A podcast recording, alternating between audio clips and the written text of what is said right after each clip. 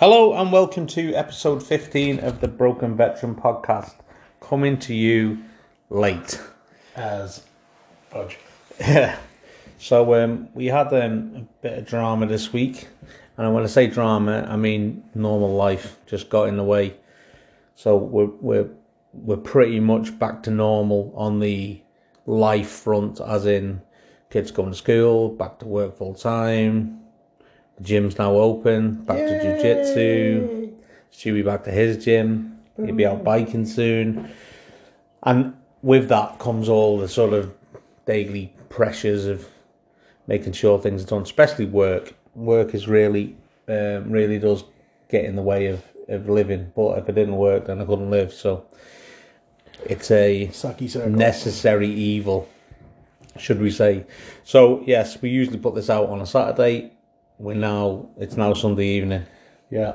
so it'll go out tonight, and then it is what it is. This, Yeah. you know, what I mean, maybe we uh, we I set ourselves uh, too high a target of trying to put one out each week or making sure it was out on a specific day because I never thought about. Well, I never thought that things would get in the way of it, but obviously things do, and life gets in the way. But rest assured, we will we will It's a glitch. We're on 15. This is first one. So. yeah, yeah. Well, we had the glitch. I think it was seven or something. Where was Yeah. an issue with the mics, but um, it, it's going to happen. You know, there's probably going to be weeks where we're not going to even be able to do one, um, and you know, it's better it's done this way, and there's not nothing wrong. There's no major problems, and we we still put one out. But we'll we, you know. We'll work through it. It may even become a case where we have to put two out one week because we're not going to be there a week after because of work commitments or holidays or you know something like that. So we're here anyway. We're um we're living the dream. Oh, surviving the nightmare. I like the one of the, one of the two. Um, but it it sort of, as I like to say in work all the time, it is what it is. You know, there's not a great deal I can do about it sometimes. But we're here and we're we're you know we're get still getting the message out there. So g- gyms are back open. You've done a you've Yeah, done a first full, week back in. Have you done a full week? Oh, no. Where is where where is the gym? Oh, the velodrome. Ah, oh right, okay, yeah, yeah, yeah. yeah. Yeah. Any good? Yeah, it's alright. Not very busy at the moment, which is, yeah, I suppose, is a good thing. Is it all like is it all like weights and stuff like that? Uh, you got two different, well, you got, I say two different, you got three different bits to it now. So you got like weights downstairs, free weights and all that. Cardio machines and other like equipment upstairs. And you got the swimming pool side now, which is over the road. And they put this, like, I don't even know what it is, huge. This biometric gym, they're calling it. Yes. Biometric Yeah, gym. that's what they call it. I went over the other day because one of the boys said, oh, it's all over there now. So I was trying to get in. He was like, you need to be inducted. I was like, why? so I went in a bit of a ruckus. Like, I was like, well, you know, it's not my first time to the gym. I've been going for a while now. Like, Yeah. and I was, oh, no, it's this biometric thing. And, well, not interested. Biometrics, not to do with So you get this, like, you sign up, they like induct you in all the machines, and you can buy this, like, fancy bracelet for a tenner or something, and then you tracks just, all your like, yeah. Yeah, yeah. That's like, not interested. Just, Yeah, yeah, let me do it. Well, That's and I, I think that's why I like I like the, the jiu-jitsu gym is because um or the MMA it's an MMA gym because they do all all forms of sort of mixed martial arts, but obviously I just do the BJJ side of things. But it's it's none of that. It's kind of an old school sort of gym, as in yeah. you turn up, you work out, Then you go, you go home. Yeah. You know what I mean? There's no like like- well, track think- your progress. You know, eat the correct meals. It's Yeah. like you do that shit yourself while you're here. You train. Boom. You Yeah. know. I don't know. It's like that's over the other side. I was like, I'm not interested in that. And she said, Well, you can carry on using the other side where you were. I was like, Oh, happy days. So, Yeah. which is back over there now, which is great. Like, Yeah. bit yeah. awkward because you got to book time slots, but And are you getting your time slots you need? uh, he's luck of the draw. I try and book according to what time I'm thinking I'm going to finish. Yeah. I never finish early enough. uh, yeah, it's, it's it's working out all right. Not great, but you know, such as Yeah. it is what it is. It is what it is. Yeah. Well, um, you know, back in jiu-jitsu full, full time now, pretty much helping out with the kids' classes and um, take Liam along. He's he's loving the kids' classes. So You said yeah, he's probably buzzing to it. yeah, yeah. Um, he it took a while. Um, he's kind of a shy, shyer kid, um, and it took a while for him to get used to it. He got into it, and then COVID happened, so he's had like five months off from going, and it's just took that little. You know, it's it's taken less time obviously this time, like two weeks to get sort of back into it, but he's really back into it now, and he wants to learn more stuff, and he's um. Trying these sort of sneak attacks around the house where he tries to grab me and stuff like that. So- Yes, mate. yeah, so uh, it's it's good in, in in that sense, you know. I can't recommend it more for, for kids. They, it awesome. really is great. Walk past and check you in a headlock. It's Yeah, yeah, yeah, yeah. Choke you out. No, all the time, all the time, trying to get a trying to get a move in on me. Um, Sneaky. Yeah, I know, and uh, you know the kids, the kids class, and the kids are, are really, you know, they're coming along. It's great seeing like five year olds, you know, coming in with like shy and no confidence, and then sort of two or three weeks later, they're like, you know, Buzzing. ready, ready to go. You know, want to get to the the, the sparring bit. You know, um, and using good techniques. It's great. It is a great sport, and um, it doesn't really matter on size. It's about technique. It's about your skill, um, and that's what I that's what I really like about it. Yeah. Although I get I get hammered. You got no skill or technique yet? Yeah, that's it. My skill and technique is trying to defend myself. And five minute rounds, you feel them five minute rounds. You feel. you got the tap down, like. oh yeah, I'm amazing at tapping. Yeah, You got yeah, a technique yeah, for that. yeah. yeah. The tap out king. That's what I love. again. It's the experiencing, and it's gonna come. Like, but you got to put the time in. Yeah. What about biking? When are you getting back to that? I went out the other week. Um, not this week. I mean, out last week. I went out for a and they got wheels set up now. They're proper. That was like. Where? Uh, oh my! I just local by buyer. Just went up for a quick hour. And they're great. But this week I've been flat out. Obviously work, gym after work. My van's still playing up.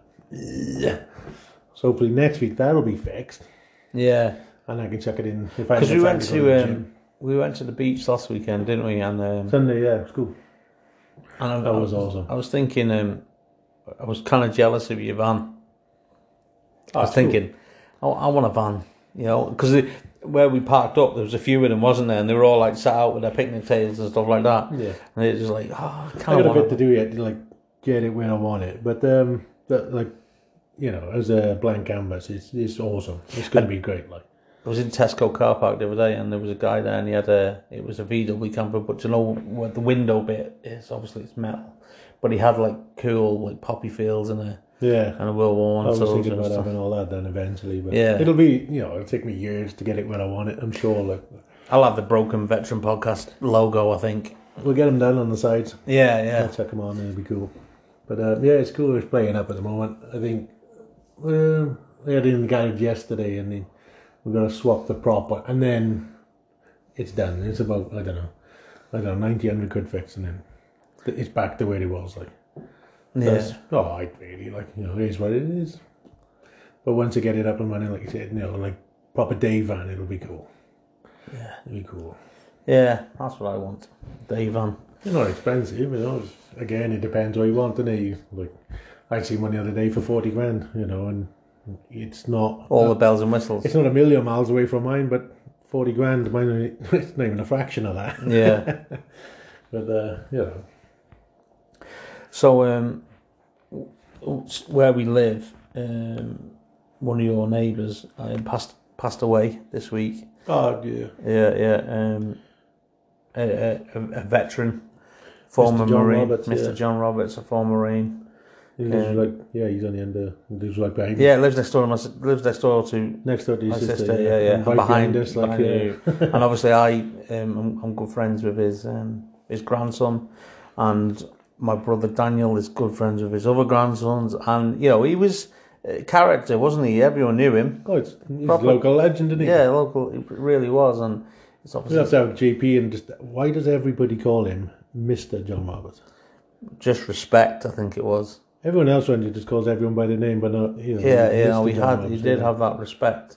Um, cool guy. And I was speaking to JP, and he said at, at his um, at his funeral, and obviously it was limited the numbers that could be there because of COVID and stuff like that. They could only have ten people there, which is That's a shame. Um, but myself and a, and a lot of other people from the village went. The coffin left from his from his house, and we went and stood in stood in the street and sort of kind of the village, yeah. yeah cool. yeah walked him out the village and. Um, and he had his Royal Marine berry on top of the of the coffin and stuff like that. Uh, but Awesome, like. JP was saying that um, he'd wrote his his own eulogy Yeah. and it was on his computer, and his um, his daughter JP's mum had like downloaded and she read it out. So he was going to get me a copy of it, you know, Ah, sick. because uh, We'll both be a blubbering mess. yeah, yeah, yeah. Apparently, some cool cool stories on there. You know, No, can you imagine? um, I'm, I'm, I'm, pretty. I think it was Korea. He was in. He was in Korea. Um, but uh, you know, he, you know, I've heard from different people who've spoken to him. You know, I don't know what the stories are yet till, till I see the uh, eulogy. But I think he was one of the last um, non non commissioned officers to get a field commission. Um, you know, things like that. I know. I'm. I'm aware he had phosphorus burns, so he'd seen a, he'd seen a bit, and um, sort of I think about ten years ago. So he was probably in his eighties. Um, he went on a bike ride through uh, Normandy with um, his his grandson and my my brother. They, they, Ben, yeah. yeah, yeah. They literally cycled through Normandy so he could go and see all the spots and that. So, you know, legend, a legend of a guy, local, local legend. Um, and I'll have a little. I've got a little drink here. I'll have a little drink to him. Little drink? Yeah. Go on, son. To Mr. John Roberts. Oh, what a bloke! What a bloke! We'll probably do more on that. Yeah, definitely. Yeah. You have to get Dan or Ben down, or JP. Or JP, yeah, yeah, Or all of them. Or if we can get them in. Dan, maybe not, obviously being in Madrid. yeah, yeah. yeah. So we, yeah, we, we, you know, my mum was there and uh, my sisters were. We represented the family to sort of see him, see him out. So um, with uh, with the fact that uh, Mr. John Roberts was a Marine and the fact that in the last podcast we talked about the Apache um, rescue, um, where Royal Marines rescued a, a, a Marine. I've I've done a bit of sort of looking into that and a bit of research and stuff like that. Um, so I'm just going to talk through that that sort of story and and what happened um, uh, on that that on this particular time in Afghanistan.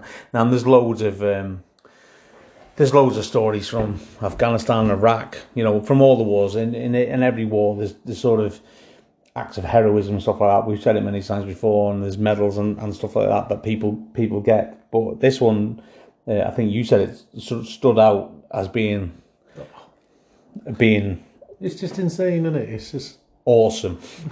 it's just a million miles away from normal, isn't it? Yeah. It's like you, you this is the stuff you'd see in a movie, like, Yeah, you know, yeah. and it's for real. So, um, so uh, we'll, we'll we'll go through it. So in in two thousand and seven, in January, at the time in uh, on Op Herrick was the um, four five Marines were out there. They were the the resident infantry as well as four two Marines were out there, and all the sort of support assets that go with it. Um, part of Three Commando Brigade, and they were doing operations in uh, Helmand Province to try and sort of break up the, the Taliban stronghold in, in the area. This is sort of early on in the in the British sort of holding the um, Helmand Province. Um, they'd taken over from um, 16, com- uh, 16 air assault. So after 16 air assault, then uh, the, then the Marines went in there with all their uh, assets and stuff like that. And then they were trying to do, because the numbers weren't great, they were doing like raids on, on, on places. They didn't really have the numbers to hold uh, locations at this point. Because it was quite early on of them getting Herrick. So on the in January um, in January 2007, they decided to basically do a, a like a large scale raid on this fort called Jugroom Fort. Uh, So on the 14th of January at midnight, the Royal Artillery opened up on this fort and just started blasting it. 105 shells, just whacking it out of it. Um, and that on its own would have been a, you know, a sort of wake up call for the Taliban. Like, Yeah. shit's going down. And then at three in the morning, a B fifty no a B one Lancer um, aircraft, which is a bomber from the Americans, dropped twenty two thousand pound bombs. So It's going to make a dent. yeah, yeah, and it did, and it made a dent in, in, in basically the, the outer walls of the forts. Yeah, t- yeah, that was the. So then, once that was over, the Marines were then meant to, you know, there was hundred Marines from Four Five Commando using the Viking amphibious vehicles would have crossed the River Helmand, crossed the canal into the fort. Uh, because of for whatever reason that didn't happen until first light, which is six. Yeah, it's later now. isn't it? Yeah, yeah. About half six, I think. A so- little bit out, wasn't it? yeah, they were a little bit out. Anyway, in their in their Viking um, vehicle, supported by the scimitar tanks of the um, dragoons, they're like scimitar tanks, and I know scimitar tanks because I'm a I'm a gunner. I'm a, I was a gunner in a saber, which is the basically the petrol version. They're, they're very they're very similar, uh, you know. So they're the 30 meter Rarden cannons and the 7.62 chain gun, which is when that thing starts singing, it's beautiful. Um, so they were in support. They plus they had Apache helicopters in support as well, four Apache helicopters, and they also had um, The A10s. the A10 Thunderbolts. Americans, yeah. yeah. from the Americans supporting them. Um, anyway, so they piled into the fort, and basically what, what the one I wanted to do is disrupt, disturb, gather as much information as they can from the um, from the the uh, the Taliban in the area, because they were refusing to re- sort of release this fort. So they went in there, smashed through it, you know, I don't know how long they were in there, you know, 45 minutes an hour, but they, you know, it was they had stiff resistance, which was surprising considering the place had been hammered with artillery and then hammered by a um, 22,000 pound bombs. And obviously they had the support of the of the uh, Apache helicopters as well. Anyway, on they then withdrew back across the river to a forming up point, a reorg, as we would call it in the military, reorganisation point, where the officers did a head count. I say officers, it would have been the sergeants, and then they would have told the officers. And then they discovered then that a um, that soldier was missing, uh, and it was Lance Corporal Matthew Ford uh, was missing in action. So what they did then is put a, a Desert Hawk surveillance drone up in the air to fly over the fort um, to see if they could spot him. What they found then was that they picked up a heat signature laid up against the outer wall of the fort, and that was identified as as Corporal uh, Lance Corporal Ford. So they were like, right, well, we need to go and get him. Yep. You know, no questions asked. Let, let's go. Let, let's go and get him. We, you know, you don't leave a man behind. So the initial plan was four Vikings with a with a um, a dozen soldiers. So only twelve, which is Yeah. which is pretty. Four Ballsy. And, And with the you know with the Apaches in support uh, and the A10s in support, to go pick him up, get him back. But the Apache pilots realised that they wouldn't have enough fuel to stay on on um, task while this rescue was was going ahead. So one of the pilots, uh, warrant officer, Mark Rutherford, um, who at the time was the most combat experienced pilot in the Apache sort of um, division or whatever, the uh, among the Apache pilots, he come up with a new plan and put it forward to the CEO of Zulu Company, who was the uh, Royal Marines uh, CEO at the time. And this is what he said, Sir, I've got a different idea. We will load, we will land at your location. Give me four men. I'll strap them to two Apaches and we'll go over there, land at the fort, strap the casualty to the, bu- to the base of the helicopter and come back. You just have to find me four volunteers. Hmm. Which is madness. but I imagine everyone would put their hand up for it. Yeah. Well, no one thought that you could Yeah. put people on the outside of Apache helicopters. It, it- and if you don't, if you're not military orientated, you don't know what a Apache helicopter is. Apache helicopters are basically the gunships helicopters. They've got two pilots, a, a pilot and a co-pilot, and then they've got like small wings on them with with rockets on there, and then they've got a thirty millimeter chain gun underneath the um, underneath where the pilots are. Insane. So yeah, so So that not was built for passengers. They're not built for passengers. so anyway, the the CEO um, agreed and, and went to basically find four volunteers. Yeah. So the volunteers were Captain Dave Rigg of the Royal Engineers, Marine Chris Fraser Perry, Marine Gary um, Robinson, or Robertson, and Warrant Officer Class One Colin Hearn. They were the they were the four guys who put the hand up. Um, so you can imagine, you can imagine a, a warrant officer class one. They are the senior guys, you know, and, and Colin Hearn either at the time or shortly after was was the RSM of the um, was was the regimental sergeant major. So he was the most experienced enlisted guy there. You know, the you know he he had been a private and he's worked his way all the way through the ranks. He's the senior guy, the one with the most experience out of all of them. Um, officers, you know, Captain Dave Rigg, even though he was a Royal Engineer, would have, you know, they. th- th- This thing that happens at Sandhurst, I you know I don't know, but I've, I've read about it and I've heard stories where they they just become they serve to lead. Basically, it's about leadership with with, with, Yeah. them, you know.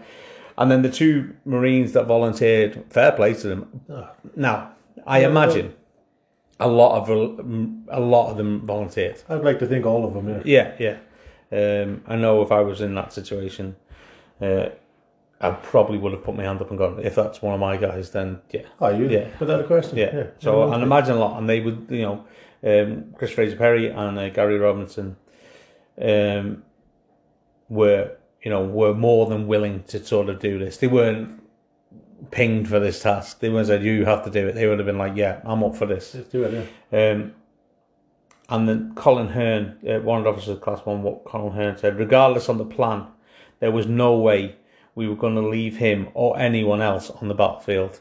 You know, and that's uh, we know that. You know, you don't, you just don't leave a, you don't leave him a man behind. Anyway, two of the helicopters landed, and they strapped Marines on either side of the cockpit on these two helicopters, and then the other two helicopters, the other two marine helicopters, came in to give support. The other, one of the heli- other helicopters was flown by the first female Apache pilot as well. Not that that makes a difference. She, she obviously can do a great job, but it just it came up in the notes um, as, as something significant. At the same time, they also had this support um, from the A10 Thunderbolts, plus the B1 carried out another bombing, bombing run. Dropping those JDAMs. Yeah, yeah. Um, Monster. just to basically the, to, to disturb the the Taliban would have been converging back on the fort to see what was left, and this would have been another sort of kind of like oh another bombing run. They're coming back. Let's go back into hiding. So it would have been a way to draw them away from the fort. The fort was the main point of contact, the main sort of action. Yeah. They would have been basically run, running away. So simultaneously, the two Apaches flew into the area, with one landing outside the fort, and then one landing inside the outer wall of the fort, sort of overshot. Now, this was created because of the dust cloud that the first one put up. Yeah. You know, uh, so they landed in the wrong area. The second one landed. Um, the first one landed out. Outside was um, Captain Rigg and uh, Marine Fraser Perry. Chris Fraser Perry. They landed on the outside and they located Lance Corporal Ford, and they dragged him to the helicopter with the help of the two pilots that got out. That bit blew my mind as well. You know, so they got out the comfort of their Apache helicopter to go and help drag this casualty to their helicopter. Awesome. Uh, the one that over sort of shot the uh, the, the landing zone, um, the two the two Marines, um, Warrant Officer Colin Hearn and Marine Gary um, Robertson, they went searching for Corporal Ford.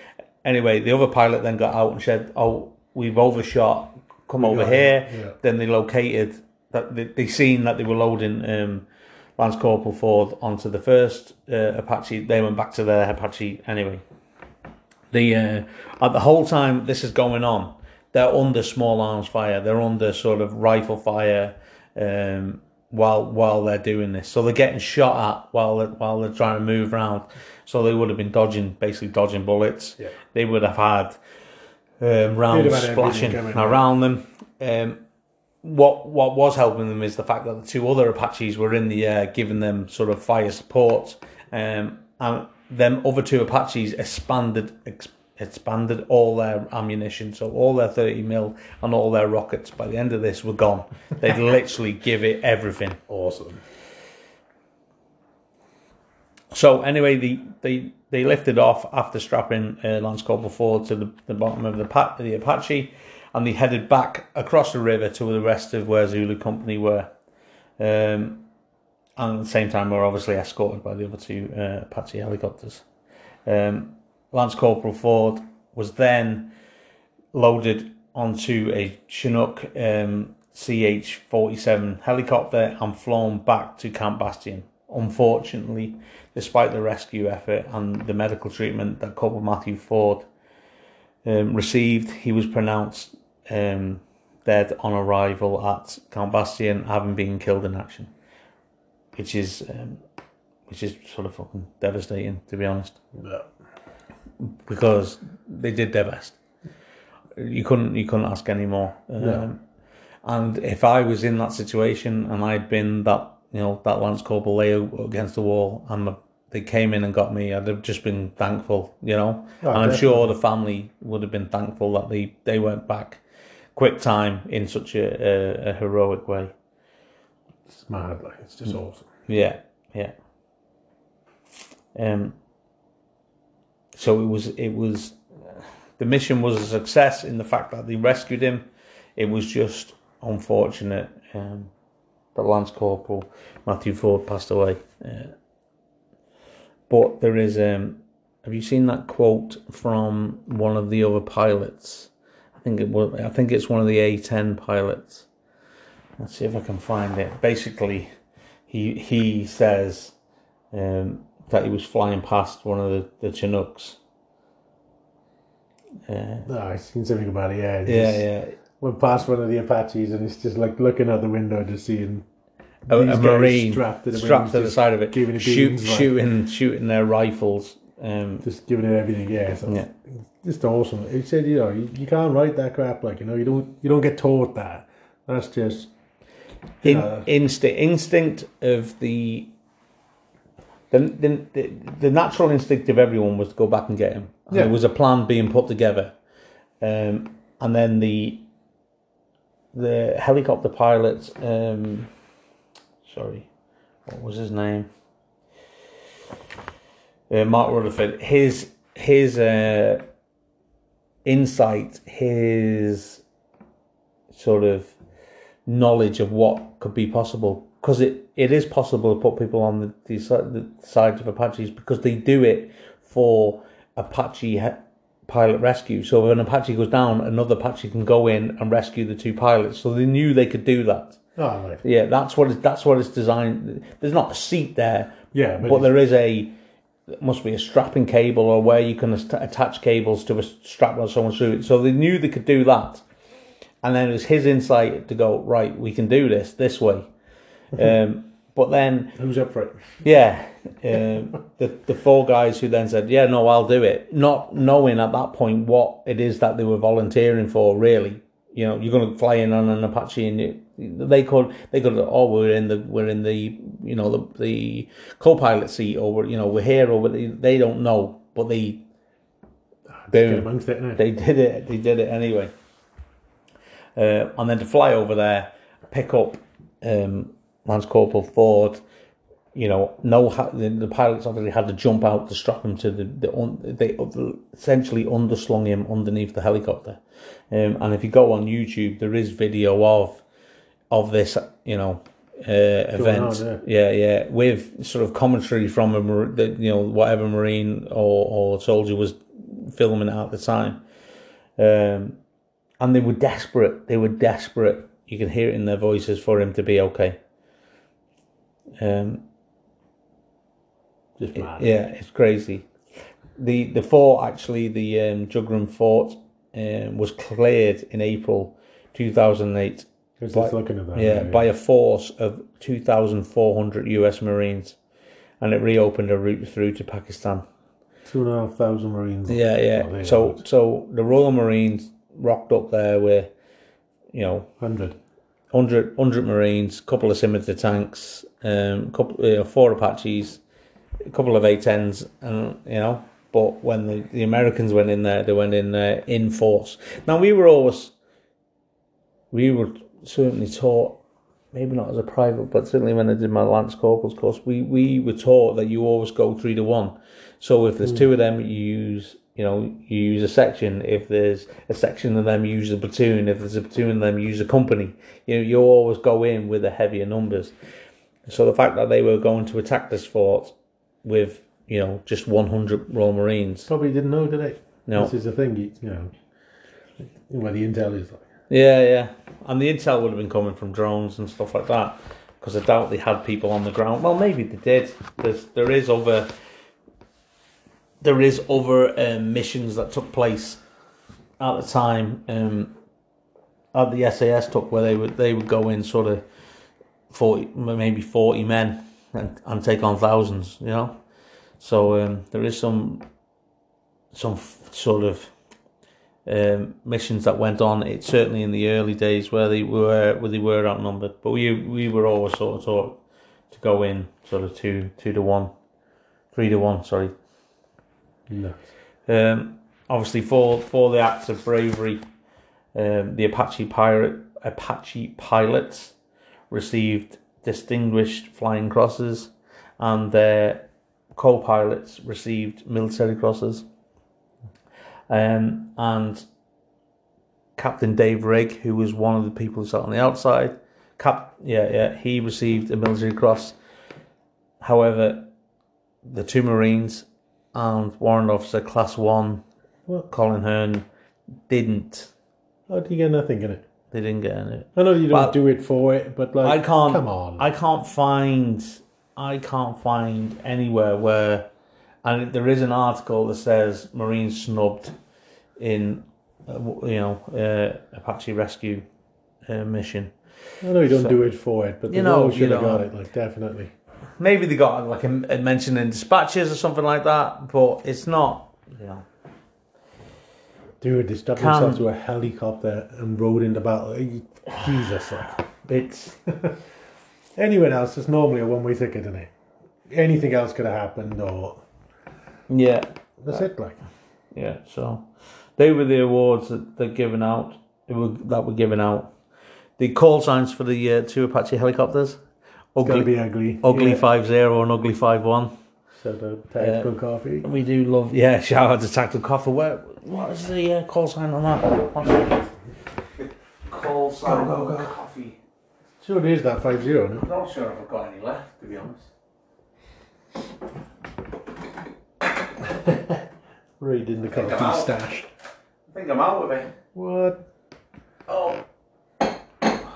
We're going to get Darren from um, Tactical Coffee on the podcast anyway, so. Yeah. Yeah, I'm out. I'm out. Oh, there it is there. Sorry. Yes, man. Ugly.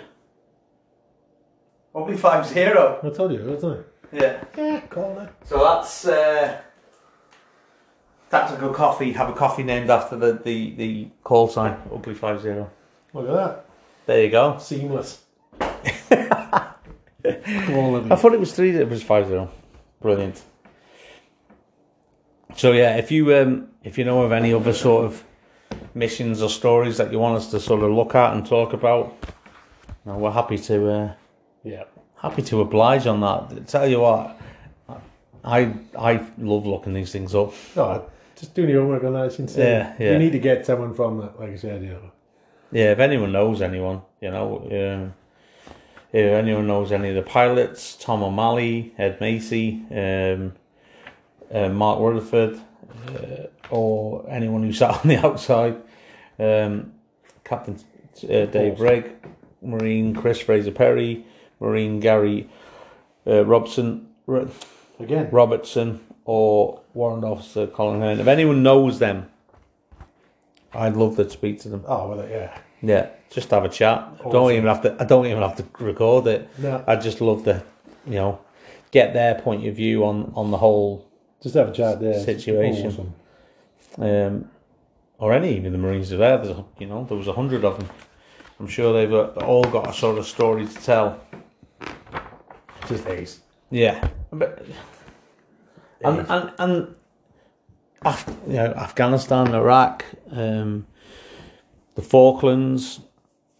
Like I, I, when I went down to the Falklands and you do the battlefield tours down there, I did uh, Mount Tumbledown. I did San uh, San Carlos Bay.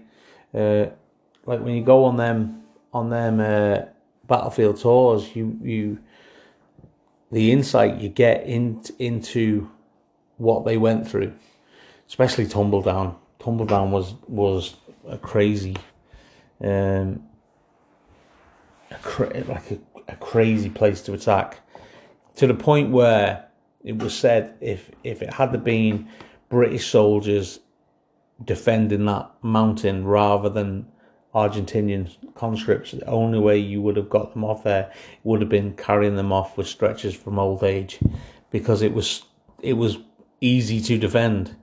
Um, so the fact that they were able to attack it and, and take it, um, I, I'm not sure the number. I think it was nine at the very end when they took the last position. There was like nine. There was just nine um, soldiers left, but they'd taken it. You know, that's another one. We could look at the Falklands. We can look at you know. Do you reckon they'd ever do battlefield tours in like Iraq and Afghanistan? Years to come, obviously. Like, I'd love, I'd love to go back now. Yeah. I'd love to go back to Basra and look at the hotel, O State buildings, Basra Palace, the airports, the JDAM building, the you know the courthouse, the the you know places that I, that I went and and and hmm. which I mean, do you reckon like years ago, on, you know, I don't I would don't that know. ever be a thing like, like it is now? Like, Could you could you get a flight from here to Basra and then just No. get a taxi and have a look at these places? no, Are you sure? no, I'm not positive. Obviously, I wouldn't have thought so. You'd have to go back though, wouldn't you? Sort of like flight in years, and then Do you reckon we could get the BBC to pay for it? we just talk about it they'd while we're probably there. throw you in, wouldn't they? Like, yeah, it's, you know, two idiots want to go back there. Why not? Yeah, Channel Four or something like that. Do you know? what- Do you know that might help some? That might help some soldiers. You know. Do you know if they were suffering with sort of PTSD How? to um, if the, if if the place has moved on and they realise Yeah. that the actions they taken benefited. Oh, You know? definitely. Yeah, I can see that side of it. It's, yeah, maybe. I don't know. You know, you could fly into Kuwait and drive up, but it's it's It's not that far. no, it's not that far. I did it. Um, I took the RSM down to the airport. But Uh, that's a crazy place well. isn't it? How like Kuwait, right next door to Iraq, when we was out there, is just like a normal functioning city. Like nothing is going on next door. It's crazy. Yeah, yeah. Well, we we I had to take the RSM to the airport. You had to fly back to the UK for whatever reason, and we, we read the record platoon got tasked with it. So we had stripped down Land Rovers, so they weren't taking the RSM in them. So they give me a um a Land Rover Discovery, but a Civi Land Rover Discovery Yeah. aircon, the lot, right? Automatic. Now, I'd never drove an automatic to this point. I'd never, I'd only ever drove a manual vehicle. So they give me this thing, and I kept on for the first like mile or so. Oh, one second, and we're back. Phones going off in the background. Kid, oh, kids' phones that were hid behind things we didn't even know were there. Anyway, I was in. It's the first time I drove a, a automatic vehicle. So for the first mile, I kept on hitting the brake like it was a clutch, like I should be changing gear. And we thought there was a, like we thought there was a problem with the vehicle because you just drive it like a go kart, but you don't you don't know it's a go kart. So, um, we so we anyway we we set off and um, like one, like a proper normal escort, one vehicle at the front, one vehicle in the middle, and then me in the middle. So it was me, uh, the RSM, and our platoon commander. Uh, we, we and we set off to the border. But when you get to the border, you got to disarm. you know what I mean? So our weapons then get left with the rest of the platoon who wait on the border for us, and we drive down into Kuwait. And literally, you go from like of tanks that have been blown up at the side of the road, and, and minefields, and Iraqi soldiers everywhere, and British soldiers everywhere, to normal motorway.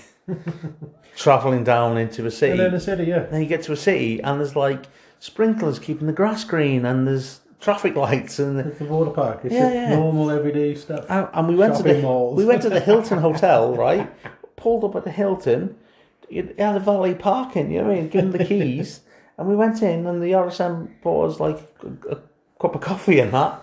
Like I'm like I've Yeah, probably Current six months into no no probably three months into the tour. I'm in shit state. My uniform hasn't wa- been washed properly. I've been washing my uniform in a bath with a bit of like dhobi dust and you know drying it. It's just and just it was just crazy you know? And then we finished our coffee and we me and the me and we dropped them at the airport me and the boss got in the uh, got in the, in the discovery and we drove back to the border Yeah. and it- and we get to the border and you get your weapon back on and you look rearm yourself and Back body armor on, helmet on, and I was back on top cover. you know I mean? Driving dri- driving back to to Basra. It was it was it's just surreal. It's insane. It's So absolutely you can be that close but that far at the same time. It's just nuts. It's like Yeah. time travel. It's weird. It is like time, and it is like going back in in when I'm not I don't know if the, country's moved on, but in 2004 it was like going back to the fucking Stone Age in some some areas. Now, like the highway of death, wasn't it? It was called or something like that. It's just yeah, yeah. shit But the way- the way- everywhere. The way people lived, the sanitation, like the sewers pumped out into the rivers, so the rivers stunk. Um, the electricity, the electricity was so dodgy. the other part, the so our platoon was broken down into two multiples. We were we were one zero, they were two, you know, two zero, and uh, their room caught on fire. yeah, yeah, they had a fire in their room while they were out. Like one of the fans or something, they overloaded a socket or something like that, and they, you know burnt a load of the kit and that. No way. Yeah, so job. that, Oh, Jesus Christ. um, we They're gonna ask the boys discrediting it up or is that proper Sparkies like well we had uh, we had we had a, uh, I won't mention his name, but we had a a TI, TA guy attached to us, and, and he was a, he was a, literally he was an electrician, you I mean, and he did a bit of stuff Oh. because we we went uh, we went to a market, right? you know, rooms were roasting, and it was there was there was no way getting cool. The fans just literally blew hot air on you. You just poured hot water on yourself. You poured the water on yourself and let the fans, you know, do the do look. yeah. So we were like, let's chip in. Let's all chip in and we'll get an air conditioning unit. you know what I mean? So we all threw like 50 quid in, $50 or whatever. And we, we drove into like a market and we, we bought this massive aircon thing. like we tied it to the front of the fucking lanny to, to, to drag it back to camp. Anyway, we then smashed the window of our room Yeah. and put this like you know these ones Proper job, like. yeah proper and then he wired it into the mains Oh dear. and but we then had we then had aircon in our room Oh, and everyone wanted to come yeah, to our room We're all friends then. Jesus. I was lucky, like I said, down Asbury, we had tents that were already like I don't know, the campers there ready with aircon in it, like so. we so when we got there they didn't they didn't have the tents outside we we were split up so we were with a company and then c and support were in another location and b company were in another location and then the place where c and support were they give that back to the iraqi police and support company moved in with b company which was in old state buildings but when they moved in they built the tents there they just started getting mortared every night you know so they had these you know these lovely aircon tents you know six man tents or something like that. They were great then tents. Oh, these things were Yeah, huge. yeah. This camp we were in was massive. Yeah, and um, but they just started smashing them with mortars every night. So they had to move support company into the hard standard building with B company, which had no air conditioning, and um, the tents basically got left. I've got pictures. I've got pictures of the like all the holes that had gone through the tents. They, they, they ripped it apart, smashed all the, the you know the toilet facilities and everything up. Um, Tents don't take. yeah, well they don't take well to mortars tents. Don't take well to anything like. Um, they they put a Chinese rocket through the the, uh, the hard standard building as well. I've got pictures of that. Uh, it was quite rough, old um, old state buildings. It was that rough actually. that We had B in support there, and they brought it. We, we got brought in as an you know an extra platoon to sort of bolster the numbers because, uh, and we were there for about a month. Um, and in fact, it was there where I got in my first contact because we went on a mortar base plate. And you know when you get the um, you get the feeling, you know, where where the streets you- you're going out at mid midday and the streets are dead. Um, you know, people are dragging. They see you coming in, they're dragging their, their kids in, and shutters Shit's about to shut, go down. shutters go down the shops if they had shutters. Tumbleweed blows across the road. yeah, yeah, yeah, and and, um, and it and it can can go off very quickly. I had a I had a thingy as well. Um, I had a dead man's click on my minimi. Awesome, just what you need. Yeah, On yeah. the first one. on my yeah. So I got a few. I got a few rounds off. We dove into cover. Um, spotted the guy, jumped out one one round, and then it. just hit stoppage. Now, luckily for me, uh, one of the lads in the platoon, Paul Chase, Chevy, he um, he come over my shoulder, like deafened me, but Like a boss. yeah, he, he, he yeah he right beside my ear, but um, saved my life. Yeah, Like a boss. yeah, like a boss. Uh, you on this? It's like. So yeah, that was um, that you know that was the first one. That was that was wild. And then we did a we did a uh, fighting withdrawal back to back to camp, and then there's a bit where we were going from sort of junction to junction, sort of pepper potting each other, and uh, half of the half of the uh, multiple were, were covering this junction. There was rounds going down and stuff like that, and I was the last man. All right, so You had all the luck. yeah, yeah. Four, four, if, if, if six, five of them had run across the junction while fire was going down. They were getting covered, and just as I got to the junction, it went dead. No one was firing, and I literally screamed to a halt. I was like, "I'm not going anywhere." Someone starts firing. You know what I mean? Because it it felt like they were just waiting for the next person to f- run across, and they, that were doing it. So the you know the lads the lads opened up again, and I got across it, and then we uh, we pepper potted back to uh, back to OSB. Crazy. Crazy, crazy times. It's insane. It is, isn't it? and OSB was like it was, uh, it was quite a For it all to go wrong like that, the first one was like, huge. and you and and I felt it. I felt it coming as well. I really felt like, oh, it's going to go. It felt like you were being watched. You know. Yeah. Well, Well, we were. That's why. it's Yeah. crazy, it is. Like, yeah, you just know. You don't know how you know, and it's like not like you've been there before, but you just, this is off. yeah, yeah. Something's not right. There was well, it was combat combat indicators, and then every time we went out on a more base plate, it seemed to seemed to be something, you know. Yeah. If it was, you know, we used to go out with the Warriors as well eh, at night. The Warriors. them, would? Oh no, no, we weren't in them. They'd just come with us. you wouldn't do that. Yeah, I mean, so they'd be. So there was two fears, right? One, if they fired an RPG at that, it wasn't going through it, but it was pinging off down the street. You know what I mean? Yeah.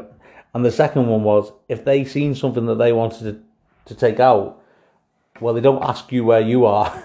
Yeah. you know what I mean? So it's pitch black, yet you're hiding in, in the shadows anyway, and they're moving beside you. So if one of them things starts traversing or turning or goes through a wall, mm. Then it could crush you. You know, so you know, you just avoided them. I didn't want to be anywhere near them, to be honest.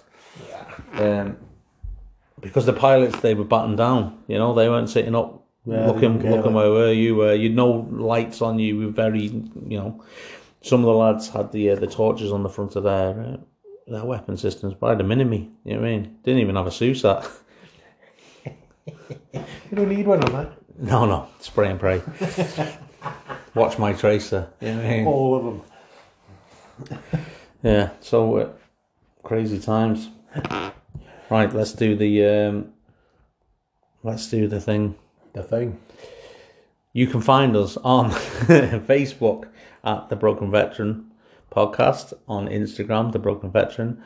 You can find the mountain bike page on Facebook, the Broken Veteran MTB. Oof, got it going on. Yeah, you can email us at thebrokenveteran at gmail.com. You can. Can you ring us? No, you can't ring us. Not yet. Not yet, but we're working on it. Um, we have a GoFundMe. If you want to donate to the podcast, if you like what you hear and you want us to do more, or you want it to be better quality, or you want us to add video, um, Ultimately, if you want us to stop, we want to get to a million. yeah, yeah, that's the alternative. You want us to carry on, just a few quid. If you want us to stop, drop a million quid in there. We stopping. we're, we're tired. Yeah, We're happy then. Yeah. Um,